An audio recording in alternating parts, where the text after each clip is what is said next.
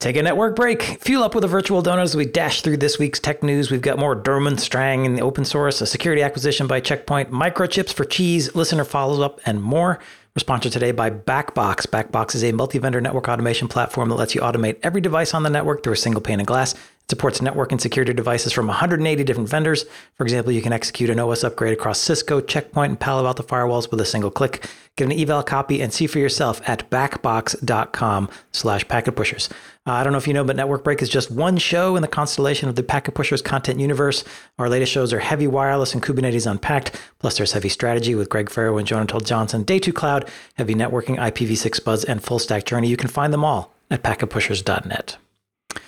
All right, let's get into a couple of follow ups or FU. Uh, one listener wanted to suggest a quick news segment. Uh, uh definitely, it's limited to the US based folks, but uh, the NTIA, that's a government agency here in the US, rolled out a funding program that's going to invest $42.45 billion in funding to all 50 U.S. states and territories. Uh, this is to be spent on infrastructure deployment, skills training, and access to technologies to connect to the internet. Yeah, this happened oh, a couple of years ago, Drew. I think we talked about it a little bit, um, but I don't think we've actually covered it specifically more as something that we've done tangentially. Um, and for people outside the USA, and if you're not aware of what's actually happening, is when you're talking about $42 billion being spent on networking, this just creates a massive distortion in the market demand for networking products. Now, some of it will go for digging fiber in, some of it will go for more mobile towers so people can do wireless broadband. Sometimes it will be for trenching fiber in and then digging ponds up to people's housing and passive optical networks. Um, but a substantial amount will be built on DWDM and routers. So it was about two years ago we saw a big push from the vendors. Remember, you know all that stuff we've talked about with silicon optics mm-hmm. and IP over DWDM? That's all related to this project project, in my opinion. While all of those technologies were were slowly developing, they really got a kick along when the US government announced 40 odd billion dollars to be spent on WAN upgrades, what is fundamentally WAN infrastructure, public WAN infrastructure um, in the US. And so what you've seen is a lot of projects in the back room, new models of routers, this emergence of IP over DWDM or, or DWDM to the router sort of stuff has really kicked up uh, invest uh, share price impacts was taken into account about two years ago. Uh, when the government announced this project, the financial advice and uh, analysts and so forth looked in this and calculated which one of the companies was going to be the most benefit. You know, was it DWDM? Was it fiber optic? So, for example, right now there's already a shortage of fiber optic cable in the US. And we saw just this week, I think it was Nokia announced that they're now building a fiber optic factory in the USA. I think it was Wisconsin. Uh, can't remember for sure, but do some searches. Um, so what we're actually seeing is like all of this geopolitics around network infrastructure, where the, where companies before would have just gone to China, they're now saying, "Ah, now's the right time to build a factory to make fiber because we can't rely on China as a, as a reliable source now." Uh, and they're actually building them in countries where political points will be scored. So there's a distortion towards building these types of factories. I think we'll see it happen in Europe as well uh, in the near future. But it, where before stuff would have just been done out, you know, other places, somewhere else, and and it would have sorted out. So those sorts of the political distortions are actually coming out. Um, the challenge that I have is that the FCC. I don't know. If, have you been tracking the FCC much lately, and how many problems they're having post the previous administration? Uh, I know that there are issues. I haven't been tracking them closely. So the FCC has, in the previous administration, appointed a person who went for very uh, light touch control over the telcos, and the telcos got a whole pile of process and doc and stuff rescinded. Uh, uh, during his administration of the FCC, and a lot of controls and processes that were associated with how to spend this sort of money were actually dismantled and destroyed. And now the FCC is looking for a way to say, well, we need to spend this money, but we need to ensure that it's well spent. And the tools that they need, the reference data that they need to say there's so many people in this location and so forth, have actually, a lot of them were just actually destroyed or not being updated. So now the current FCC is sort of struggling a bit to get out there and say, like, well, how do we know? And of course, the incumbent telcos have now established these massive teams of people who know how to game what's left of the system because that FCC was almost completely captured by the US telcos over there. And now that we've got, uh, pro, you know, the income, I think it's fair to say the incumbent tel- telcos aren't exactly lying, but they're certainly sharing very limited amounts of truth about the factors that will impact where the money will be spent. In other words, they want to make sure they get as much free money as possible. So it's kind of well known. This has been underway for quite a few years. And I think it will go on for quite a quite a bit more time before the EFCC will be in a position to start handing out broadband grants. There has been a previous $10 billion fund go out the government spent it, but a lot of the organizations that took the money have um, either failed to spend it because of the COVID or whatever, uh, and or the companies went broke, and or they were attacked by various incumbents.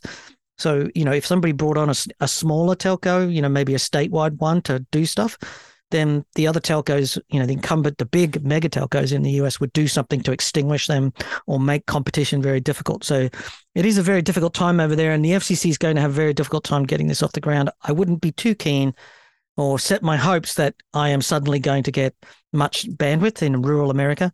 And the other thing I note is that the FCC actually defines broadband as 25 meg down and 2 meg up, which is by most country standards, a pittance. Like most countries would regard the minimum speed of broadband as 100 meg down and 10 meg up.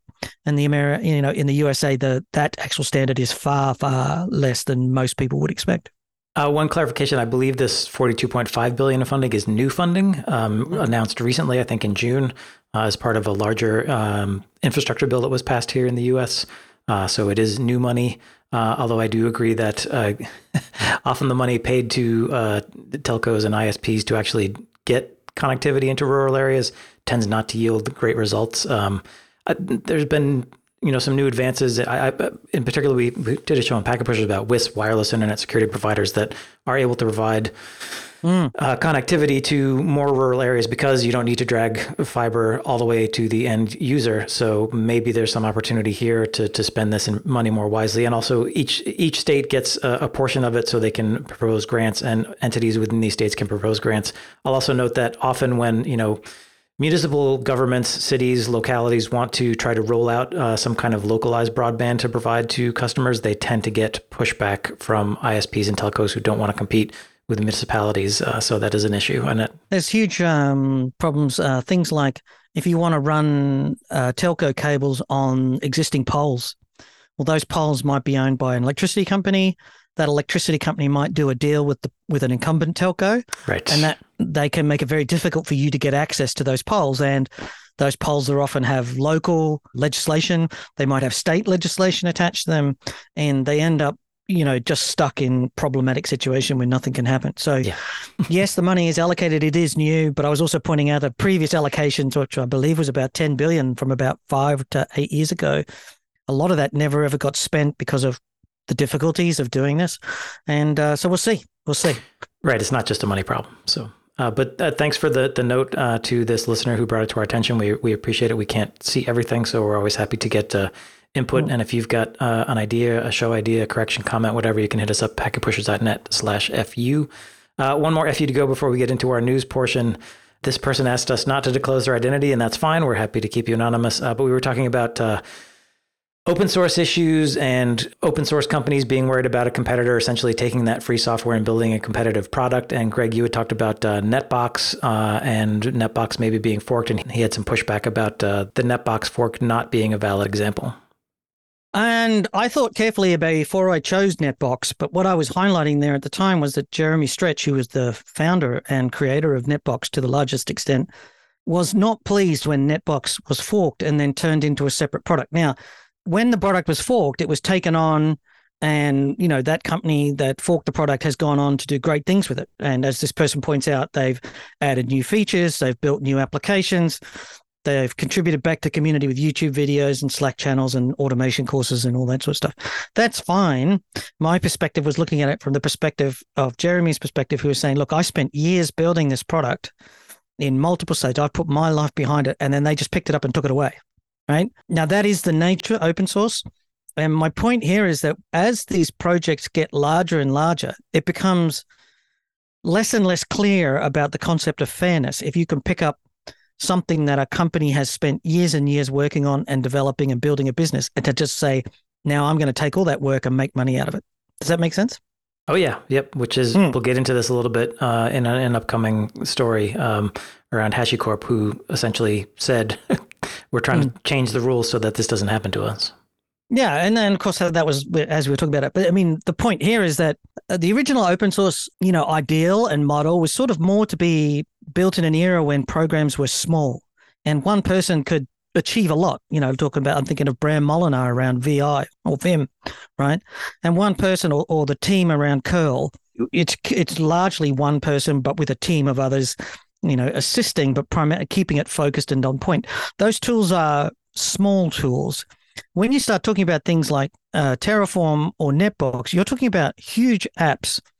And what I think is the problem is that, you know, if you take them, you end up with an interesting situation where who knows uh, you know, it is just look at what AWS has done to Elasticsearch and MongoDB. They literally took the products because they didn't want to pay them a fair fee for them and then did something and just took it away. And Terraform is a very big success on AWS. They don't want AWS to take away their business. As I said, HashiCorp has 500 million in annual revenue. It has costs of 700 million. It's losing 250 million a year. It's still a growth business. It's got a market valuation, I think, of about 5 billion, some outrageous valuation, which doesn't mm. seem very reasonable to me. That is its situation. But Jeremy said he wished that he had not used open source licensing, that he had gone with a business license, which said, you can use my product, just don't set up a business in competition with me. Um, so that he would be able to, you know, maintain control of the project that he started and spent invested years and years into. Yeah. So yeah, you can say you can glam it up all you like. You took the product and you've done all of these great things with it, but it's not like, you know, in the case of Netbox, Jeremy abandoned the project and there was no foyer for it to go. There was no team around it left to continue it going. So you picked it up to keep the project going. You took it because you wanted to take it in a different direction and exploit it for money, in part or in whole, right? So yeah. there's a there's a difference there. Yeah, we'll get into that a little bit further, but let's get into some news. Uh, and again, if you have questions, comments, whatever, hit us up packetpushers.net slash FU. We love to get the feedback. As many as 10 driverless taxis were temporarily halted in the San Francisco neighborhood of North Beach recently, blocking traffic and causing consternation. Uh, the taxi operator company called Cruise blamed attendees at a nearby music festival for only overwhelming the capacity of the mobile network. And of course, I am crowing. I told you so. Did I tell you so? Did I? Did I? Did I tell you so? I will go check the spreadsheet. um, so the 5G network in San Francisco, not surprisingly, was overloaded near to a music festival, uh, just because there's so many people in a particular area, and these robo taxis just stopped in the middle of the road, which then blocked the streets for anybody else. Um, of course, San Francisco streets are not very car friendly. And so you had all sorts of problems. So if you remember back to the early days of 5G hype, many, many, many, many claims were made that mobile networks would be used for real time processing, just like this. That is, that you know, mobile networks would be made ready for robot processing, so that in the event of something like this happening, that this would not be possible. And it was this was mainly a justification for a technology called network slicing, which would start at the network edge, cross the network core, and so on. And it would be a massive financial revenue opportunity for everybody involved. However, network slicing, um, which everybody in the comments on this post, by the way, wherever it turns up, people always popped up saying, if only we'd done network slicing. Here's the thing no one has implemented network slicing for lots and lots of complex reasons, right? It's just so complicated to implement because it needs a whole bunch of much more expensive networking equipment implementing segment routing or MPLS. It needs hardware costs, it needs software costs, it needs software to control and keep in mind that even though you might be connected to one mobile network, the car probably wants to connect to multiple networks because just if one isn't, the other one is. So now, if you're going to have network slicing, you've got to have the same policy across all mobile carriers in a particular area. You've also got to combine it with DWDM, you've got to combine it with legacy services, and that's just never going to happen, right? It's just not a thing that's ever going to happen. So the idea that autonomous cars were ever going to use a network slice for guaranteed networking was just the most unlikely thing I've ever heard. And here's why, right? When these cars can't access the network, which is going to happen no matter what you do, you know, somebody puts up a, a 5G, 4G jammer, what's going to happen then, Drew? right, exactly. Do the cars just stop outside you, you know? Yes. I mean, thankfully the cars were programmed to just stop when they couldn't get a signal because that's better than having them crash into pedestrians or run through stoplights or do whatever. So, uh, yes, traffic is bad, but 10 taxis smashing into stores or whatnot or driving on sidewalks because they couldn't get a signal is not a good thing. or great just thing. stopping in the middle of the street, right? It's just enough. Like stopping. Right. It's, it's stopping in the middle of the street is not great. It's better than the alternative. But yes, uh, you're right. Uh, network slicing is so complicated. We've done a couple of shows on it. I'll, I'll see if I can find some links to put in the show notes. You've got all kinds of terminology, all kinds of technology, and then you actually have to get the carriers to want to implement it and people to agree on it. It's Well, like not just the carriers, but you have to get the vendors to want it. right, to. and the vendors, yes, right, Yep. and then you have and every vendor the, wants to try to do it their way so that they can control more of that money and yada yada yada. and then you've got to have customers who are willing to pay for that extra feature. Right, Right. So effectively, it's going back to the days of dedicated circuits. You know, right, what you're trying to do is build this dedicated circuit over the top of your mobile infrastructure, and you and they want to build it end to end, but that's now a dis- disaggregated network. The 5G tower your, uses other people's networks to backhaul the traffic, right? right. So it's not what it was. It's a very different network that we live in today. And to believe that all these people can realistically come together globally, right? It's got to be global. Can't just be like if you're Nokia or Ericsson, you don't want to just implement this in one country. You need it for every country. right. It's hard. Yeah, It not is. at all easy. Yeah. Mm. And ironically, the the company uh, Cruise that uh, runs the robotaxis is apparently considering building uh, its own private 5G network in the San Francisco area to avoid problems like this. So instead That's of network hysterical. slicing, we're going to get lots and won't lots of private 5G deployments. The chances of them getting licenses to put up 5G towers in, you know, what happens when they go down, right? Right. that's not that's not going to fix that problem, right? Yes. All right. Moving on. Uh, video conferencing provider Zoom has revised language in its terms of service to assure customers that the contents of their voice and video calls won't be used to train AI models, whether Zoom's or third parties. And that's according to a story in The Verge. A post on the website Hacker News recently raised concerns about Zoom's policies. Uh, Zoom went through a couple of revisions of language to assure customers, again, that Zoom isn't using their data without consent. It's amazing how much Zoom can ha- equip itself with double foot guns and then pull them both, pull the triggers on both of them at the same time. Mm-hmm. Uh, they continue to stumble over and over and over here. Um, the, I think the point angle I want to take here is um, to remind you that any sort of personal privacy is also corporate privacy. So just imagine if WebEx is recording, sorry, if Zoom is recording all of your calls and then using that to produce uh, information and reports that they can then put into an AI and then sell to somebody to get competitive information about your company. That is a thing. That is a potential outcome if they are recording all your calls. I would note already that WebEx has um, is doing this thing right now. So Cisco announced about two years ago, I want to say, that they are now using AI and ML to analyze your tone and the words that you speak Mhm. to perform sentiment, sentiment and content analysis on calls. But to do that, the employer has to enable that feature. And where is the Right. difference here between Zoom? Zoom just said, we're going to do it, made it a standard terms and conditions and said, you know, whatever. And that's what people aren't liking here. So people who are using this as a personal tool.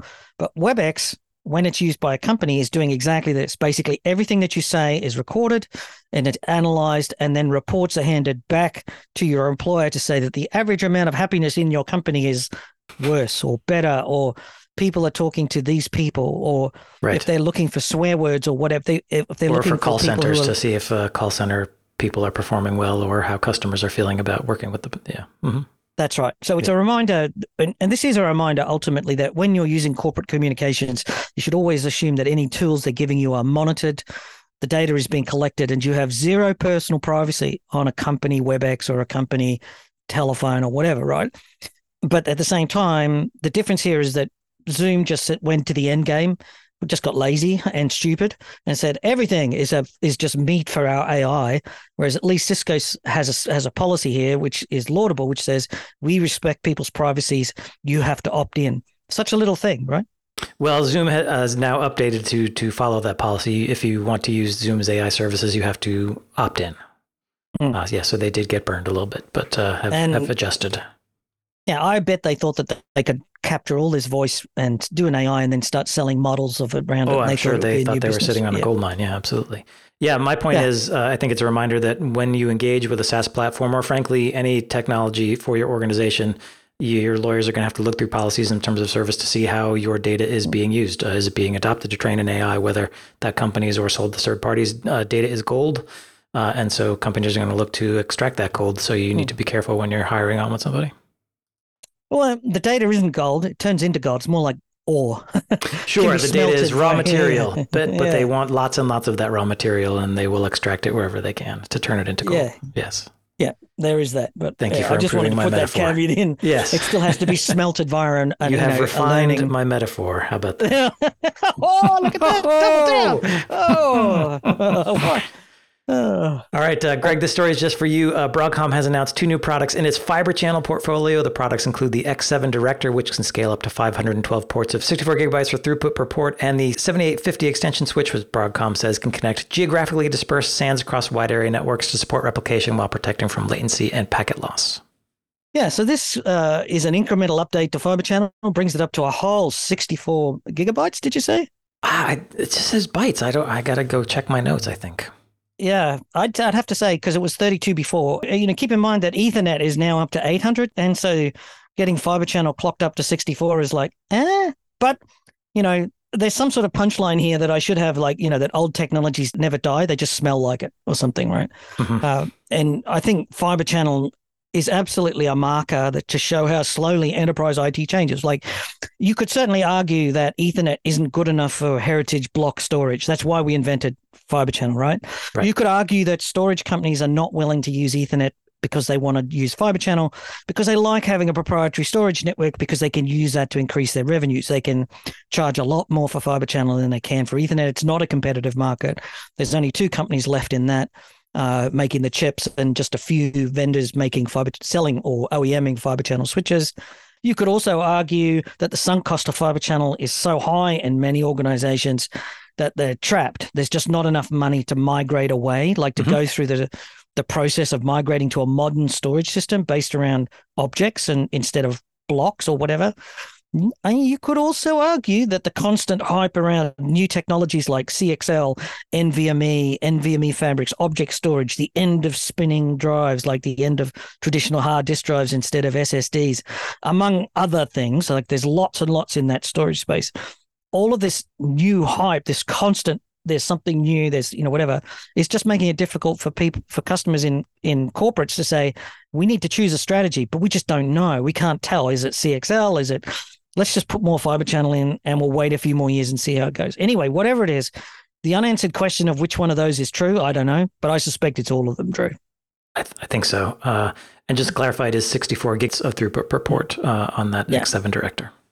Yeah, fiber channel where 100 gigs of underlying bandwidth turns into 64 gigs of throughput because reliability. Yeah, Because it's lossless. There you go. that's how it works, by the way. It actually uses the 100 gig Ethernet physical components to do the data transmission, but because of the encoding is so poor, they can only get 64 gigs out of a 100 gig PHY. Yeah. There you go. All right. Uh, this gets back to our conversation we started earlier about uh, Derman Strong and open source. Uh, last week we discussed HashiCorp changing some of its licensing from open source to business source, including its popular Terraform software. HashiCorp made the change because it was concerned that companies could build competing products using that open source software. Now there's a new organization called the OpenTF Foundation. TF is for Terraform, threatening to fork Terraform unless HashiCorp switches back to an open source license. The OpenTF Foundation released a manifesto outlining its reasoning. The manifesto was signed by 87 companies and 266 individuals. Yeah, we see this anytime a major open source project loses its way, shall we say? um, you know, goes through some sort of transition like this. And the first thing to do is to set up a foundation and lobby the company that's closing the license to blah de blah blah. It's all very like again, you know, we talked about it last time. There's a number of possible things that could happen um, when you do this. Um, the fact that I can take a complete and absolutely copy a p- copy of the product that you are selling, and then I can set up an operation that will continue to maintain and develop it. So these people are well within their rights to take a copy of the product. But I think what they're actually admitting here, and in the documentation, is they're saying we don't think we can actually build a company to maintain Terraform. We're asking HashiCorp to continue to make it open source. So it's not actually, oh, we're building an organization to sustain Terraform on a permanent basis. It's saying, please HashiCorp switch Terraform back to an open source license. And I'm thinking like that is wishing for fishes in the middle of a in the middle of a flood. Yeah, I think so. It does sound like, you know, it, I was wondering, like, oh, is this like somebody like AWS who's just going to build a Terraform copy off of this, but it does sound mm-hmm. like it's community driven and they're hoping that HashiCorp does this. And they say if they have to fork it, they're looking to set up a foundation or hopefully running it under the auspices of, say, the Linux Foundation. So it does seem like a, community cri de coeur uh, to, to HashiCorp to try to change their ways. Uh, the manifesto is worried that um, this business source license could introduce legal risk for companies or individuals who are using open source Terraform. The, the, manifesto says, and this is a quote Now, every company, vendor, and developer using Terraform has to wonder whether what they are doing could be construed as competitive with HashiCorp's offerings. And under BSL, I guess HashiCorp could uh, come after you uh, if they feel like you're trying to compete with them. No, I, I don't agree with that. And, and I think that they are fundamentally misguided. If there are other companies out there that are taking Terraform and exploiting that to make revenue for themselves, do you have a right to take somebody else's work and monetize it? Because keep in mind that HashiCorp isn't just about Terraform. They have a whole range of products where they build around the outside to monetize the product that they built, right? Right. And the in the time that they came through, they built Terraform as open source as a way of coming to market. They were were very clear about it. But keep in mind that HashiCorp also makes Nomad, Waypoint, Vagrant. It has a whole plethora of other products. It has Packer, Consul, Vault for Secrets, Boundary. Now, whether you believe those are good products or not and you don't use them, there's a whole ecosystem around Terraform that they've created, and Terraform is the core product. If you're making a product that's around Terraform, then you can still do that. They declared that the APIs are still open and unrestricted. We're not making it like Red Hat, which has put a licensing gateway around everything. You can't even use Red Hat in any form unless you're a signed up customer with IBM now, right? Right. That is not what HashiCorp's doing in this case. Will they go that way? I doubt it. I think HashiCorp has been really committed to open source. But you've also got to remember too that what happens if so here's the thing that these people aren't talking about is what happens if AWS, who is almost entirely driven by Terraform, it's a very popular way of automating it, says we should have our own Terraform so that we can take it in the direction that we want. What happens then? Because right. that's not open source, right? Is that not worse? I mean, that's my assumption in what HashiCorp went to the BSL for is a hmm. scenario just like that. Yes. Yeah. And that would be worse because then AWS would take its, you know, a form offer in a completely different direction and it would have, and then you'd have this, this, this fractured market. That would be worse. These people should be, I think it's a little bit invidious to sit there and say, we're begging HashiCorp not to go down this path. We want them to turn it back into a, you know, give away your corporate jewels that you spent years developing and turn it into a foundation so that it's free. You know, I, I just, that's just not how the modern world works. The days of open source from 20 years ago doesn't work anymore. I, I just, I'm, I'm fairly confident of that. Yeah. Uh, I, I, sort of wonder if, if they're worried that maybe uh, right now I have a sense of HashiCorp as sort of being a, a fair dealer uh, in the tech space. If mm. and when the company goes public and suddenly becomes beholden to investors and shareholders and so on, then may become a little more sharp elbowed, which maybe is something they're worried about down the line. Uh, and I can, could see that happening. Yep. Um, but I, I also wonder for a long time, you know, sort of the open source on the bottom and for profit on top model of, of building a startup has been really appealing uh, to startups and investors because you can you know get a faster uptake, you can build a community of users, you can get some free development, and there's sort of this perception of being maybe more ethical or upstanding by being associated with open source. And I sort of wonder if maybe VCs are going to be more wary of this model going forward because of the angst it seems to be causing. Oh, they already are. No, I see that discussion in the forums that I'm in. Mm-hmm. Um, that, that that the days of putting your product out there as open source and then trying to build a business that's gone. That's finished. No right. one's doing that because there and, are giant predators out there who are looking to see what's useful in the open source space and just take it for yeah. themselves. Yeah. And just take it. So if you spend, you know, imagine if you spent three years in a, you know, living on ramen and, and hot tea, do you know right. what I mean? Developing a product and then you find, so I would, I would also wonder, does HashiCorp know that AWS has got something going on? Is there a movement inside of AWS already to do this? Now, right. That I say we have no that, evidence of that, but yes, I, that's who I think HashiCorp probably has in mind with, yes. with this move. Yeah. Now, keep in mind that what I think will happen from here is that HashiCorp would be well aware that if somebody forked the project, that it might get legs. And I bet I'd be confident to say that they have a significant number of substantial upgrades in the coming months to increase the gap between where the code is today. So if if somebody like AWS was to come along and take, you know, fork it now and this was the time to jump, they're going to say, well, that's great, but we're going to introduce all these new features which are highly desirable and the gap between that and this is going to widen mm-hmm. rapidly. Mm-hmm. So that would make sense strategically. Don't forget that HashiCorp has a much larger portfolio around Terraform. And I think also if you want to think what's happening here. Remember back to Docker. Docker was open source and then it went to closed source. And guess who who won there? And it wasn't open source. Right. Yeah. Now a lot of people left Docker and went somewhere else, but that was structurally because Docker was trying to charge too much. I think I went there. Terra, they're not trying to take change the way that Terraform is charged or whatever. You can still get access to it, but Docker went from no open source to closed source. Plus, you had to pay like pack bags of cash to use it. So there's similarities and there's differences here, but it is viable to go back and recall what happened when Docker removed its open source and think about where we are today with Docker and containers.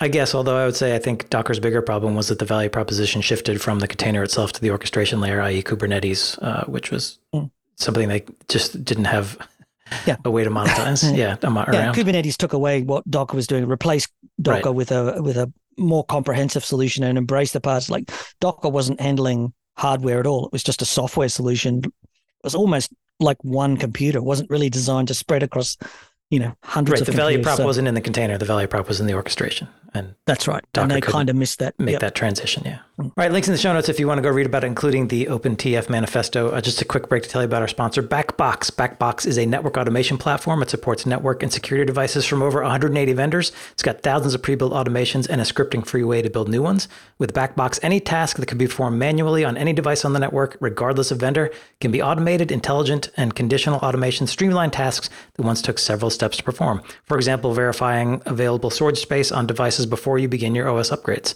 It's built from the ground up as a multi tenant solution. It's got role based administration and REST API. It's a powerful, scalable network automation solution. And with their award winning customer support, you are never on your own. See why businesses and service providers worldwide trust Backbox to automate critical tasks on over 100,000 networks. You can get a free evaluation copy of the software for yourself. Just go to backbox.com slash packetpushers. That's backbox.com slash packetpushers. Couple more stories before we wrap. Uh, first, Check Point Software is going to acquire a Secure Services Edge or SSE vendor for 490 million. SSE vendors provide cloud-based security services. Uh, the company Check Point's acquiring is called Perimeter 81. It offers firewalling as a service, secure web gateway, anti-malware, and zero trust. Check Point says Perimeter One has almost 3,000 customers. It's 2023, Drew, and Check Point has suddenly realized that every other security company but them has got an SSE product. Right. like, can we get some golf claps going? You know, it's like, you know, better late um, than never. Yeah. So Perimeter 81 appears to me to be about a mid size SSE company. It was set up in 2018. It's got 200 employees and about 300 3,000 customers. That feels, with those sorts of numbers, five years in the business, unknown brand or you know new brand, feels like a low to mid market business. You don't get 3,000 customers at the top end. You get them in the mid to low end. Does that oh, make yeah. sense? Absolutely. Yeah. 3,000 is a huge number for a company that I feel like you and I have never heard of. So it must be in the SMB space, something. I've never primarily. heard of them, yeah. yeah. Which is not to say we're the be all and know all, but yeah, it's a, okay. a company of that size. I got to wonder if they're in with some sort of service providers and they're counting the service providers managed service customers as their customers or something. Be, but we'll see. Could be, yes. Yeah. Yep. Weird things like that happen. Hard to tell, and I don't actually care enough to dig into it. Uh, Check Point, of course, is much smaller than its competitors. If you think, for example, uh, Fortinet and Palo Alto, uh, sort of in the 45 to 55 billion range, Check Point is only a market capitalization of 15 billion. So they're literally the company that basically almost invented the idea of firewalls to some extent, or or certainly popularized the idea of them. Yeah. Mm-hmm. Mm. And now they're just one third the size of the of, of its main competitors. Uh, just to, just to get an idea of how backward they are, Today, Check Point is about $2.3 billion in annual revenue, making it roughly half the revenue of Fortinet or about a third of Palo Alto Networks. Wow. Spending 490 million is a significant purchase when you have a market capitalization of 15 billion. So I would say that Check Point definitely feels like it's losing here and it's going in to paste over the gaps and hoping that it's, it could switch some of its customers from stopping them from leaking away to products from Fortinet or Palo Alto that they just don't have. Yep. Mm. Yeah, hard to disagree with that uh, analysis. Yep.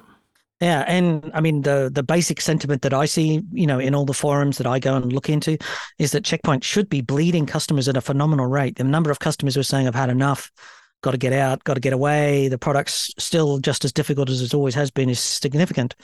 So maybe this is a way for them to get some new life and hold on to the existing customers. Yeah, well, it is de rigueur now for a security company to have uh, SSE or SASE in the portfolio, um, so not a surprise. Hmm, not a surprise. Uh, a new joint venture has been launched in the U.S. state of Virginia that would see the development of a data center campus powered by small modular nuclear reactors. The plan also includes the generation of hydrogen based fuels. Uh, this is according to a story in the Register. The plan is to build the data center first, and those data center units would be powered by existing electrical utilities. And then in the second phase, they would build out the small modular reactors or SMRs. SMRs typically generate about one third of the power of a large conventional reactor, and that's according to a stat I looked up at the International Atomic Energy Agency. Small nuclear reactors or SMRs, small modular reactors, is what they're normally called. They're not mm-hmm. actually here yet, Drew. Right? I know. So this is right. wishes and fishes. Right? yes. is, there's an awful lot of ifs. yes. Um, very, but there's a lot of interest in atomic energy as green energy because the only way to build power plants is usually you build them in sort of the 300 to 500 megawatt range, or maybe even up to the one 100 gigawatt, like really big ones. Yep. And they take decades to go through planning approvals and connecting to the grid. Uh, mm-hmm. Uh, the grid might, you know, the national grid might need to be updated to carry that much power. There's so much that goes into building a power station that it's improbable that existing governments are likely to support building power stations just to build data centers, right? That's not going to happen. But if you think about it, you build a data center, you've already got the physical security in place if you're going to put it. So put a small modular reactor. One of the problems with small modular reactors is if you put one in the ground, they take up a space of a of a foot of about two football fields. I don't really know if it's an English football field or an American football field, but you know, right. you get the idea. Sure. Right? Yes. and there still has to be a secure perimeter placed around it. It's not like you just dig it in the ground, you bury it a few meters down, and there's some buildings over the top. And you, but you still have to have some physical security to make sure that it's being kept sure. safe, right? Yep, yep, yep. Uh, well, a data center already has the physical security. You have a built-in customer for it. Uh, cloud companies have plenty of cash to spend on capital, so they can afford to spend up big on a on a SMR type environment and give themselves some energy security. And especially in terms of going green, these would be potentially very green. Um, so I sort of feel like this is probably where we will see a lot of that. This you'll probably see a lot of marketing hype because of the reasons that I just outlined. Um, and it does make sense because the, the data centers, new data centers need 30 to 50 megawatts per data center. Mm-hmm. Nobody wants to build a data, a power system that small. And governments don't want to build more power because they just want, there's no votes in it, right? Who wants to put a power station in their town? Right. Well, really? I like, Yes. So I, I, did a little digging, and it looks like the proposed site for the data centers is Surry County, Virginia, which already has two giant nuclear reactors in the area. Uh, so I guess maybe they're thinking we already got two big ones. Why not some small ones? Maybe the that the way could be eased. Uh, they also, in one of the press releases uh, released by the two companies proposing this, they had a quote from uh, the the governor of the state of Virginia. So I think that's also a hint that maybe they've got a little bit of government backing, or at least potentially some government backing to make this happen. Yeah, and and because it's in a nuclear area, you've got a nuclear response. The local police have been trained or have procedures in the event that a nuclear event happens. Right, and maybe national... you get less local pushback on having more reactors built in this area if they've already got two yeah. running. Yeah. Once you're zoned for nuclear, there's a whole bunch of supporting stuff that happens around. Yes, nuclear. so I think this yeah. is very strategic in in where they're locating this. That's right, and you have to sort of integrate with the national nuclear response as well. So in the UK, all of the nuclear is managed out of Gloucester, which is in a location that's most remote from all the nuclear reactors, for example, right? But there's an awful lot of people around that management center who are nuclear trained and nuclear uh-huh. ready. Uh-huh. So putting, you know, this type of stuff around where your existing nuclear uh, capabilities or nuclear technology is means you've got access to hire people and companies and resources right. to come on site and do the necessary maintenance, check the pipes, you know, all right. that sort of stuff. Right, right. Because you don't just, you know, ring up your local handyman to come and check the pipes on your SMR. It's a specialist activity. yeah. You're not calling Roto Rooter to fix your uh, nuclear reactor. No, no. Well, I, will we'll keep an eye on this and see what happens. It's probably going to take years anyway, but I think it's an interesting story, and uh, there are a lot of issues here to get into. But we'll leave it because we have one more story to do before we wrap. Uh, an Italian cheese consortium is experimenting with putting micro transponders into wheels of Parmigiano Reggiano cheese to thwart counterfeiters.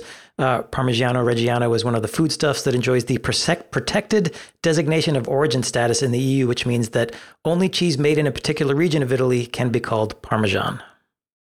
Yes, if it, you know, and that's the other thing about sort of champagne, you know, it's just right. sparkling wine, but if it right. comes from the Champagne district, it is actually champagne. Champagne, yep. And there's a lot of that sort of stuff. Um, there is a number of them uh, in England as well. Certain sausages can be come from certain regions. There's a Wensleydale cheese has to come from the Wensleydale region now. Mm-hmm. You can't just call a cheese Wensleydale Okay. from it. Uh, Yeah. There's a whole bunch of them. sort of, it's very popular in Europe to try and get your uh, designation, protected thing, yes. And I guess Yeah, the yeah. reason that, that this uh, cheese consortium is doing it is because there is, uh, they say, they estimate up to two billion euros a year in, in counterfeit uh, cheeses being sold. So I guess that's that's real money. Well, the flip side here is that um, this market is quite unique in the sense that the people who make Parmesan, it takes like 500 gallons of milk or liters of milk to make Yep. one block of Parmesan. Yep. It just renders right down. Um, and then they take five to 10 years to mature. They have to be turned. And so apparently what actually happens is the, the farmers make them and then send them into a central store. And there's a company that manages all of the Parmesan globally. Hmm. And they hold it in the stocks and then they sell it out because it's too difficult for individual farmers to do this. And this team means so you've actually got the situation where the Parmesan is actually all in a warehouse and can be controlled and tagged. Centralized structured way. Parmesan. And this one company also has incentives then to make sure that only they they are the only source of the parm of red you know official parmesan cheese Mhm. so it's going to be interesting to see but the challenge here is do you remember a few years ago drew the blockchain was going to solve this Right, exactly. Right. This is what blockchain was made for. yeah that's right except Tracking it wasn't except it's going to be tracking cheeses apparently or if you believe the bollocks that was going around at that point in time um, the other thing here is that i wonder i wonder drew if you're going to put little sensors in there how hard is it to copy those sensors and produce counterfeit sensors to make it provably like Yes. the challenge with Yes. raising the bar here and saying you've got to find one of these inside of my cheese you know though it gets put into the rind at manufacturing Right. is is the sensor itself just an off the shelf easily copied easily echoed because we're seeing that now there are hacking tools that can you know you hold up you know the touch cards that you use to go in and out of building accesses Right. you can right. now copy those just using a, a device it's a $200 device you just hold it nearby it copies that and away you go what if i can do that with parmesan cheese does that is that a yeah just the incentive is there right so, I'm trying to imagine the recruitment letter on the dark web to get the hacker to, to copy this. It's like, uh, what are we going after? Are we going after a bank? We're going after a government? We're doing cheese. We're counterfeiting we're doing cheese. parmesan do you know how much board. money there is in cheese buddy i think that's great i really do i, I think it's a, it's an interesting one to think of is that if you just raise the bar to making a counterfeit you just raise the counterfeiting the you know. You're just moving the problem up a level, I think. you're moving it up a level. But the challenge here is is the cost of this get it bypassing the counterfeit defeat capability Right. high enough to stop the counterfeiting? And we see that every day, everywhere, right? Yep. Absolutely. When, Mm. so it'll be interesting to see if they actually chose something that's secure. And um, I, I- I didn't, not a single word mention of blockchain in this article, by the way. Just, Thank just God. wanted to point I, that I, out. I'm Yeah. all for that. Yes. Yes. oh, yeah, for sure. Uh, well, just remember if the cheese isn't from northern Italy, it's only sparkling cheddar.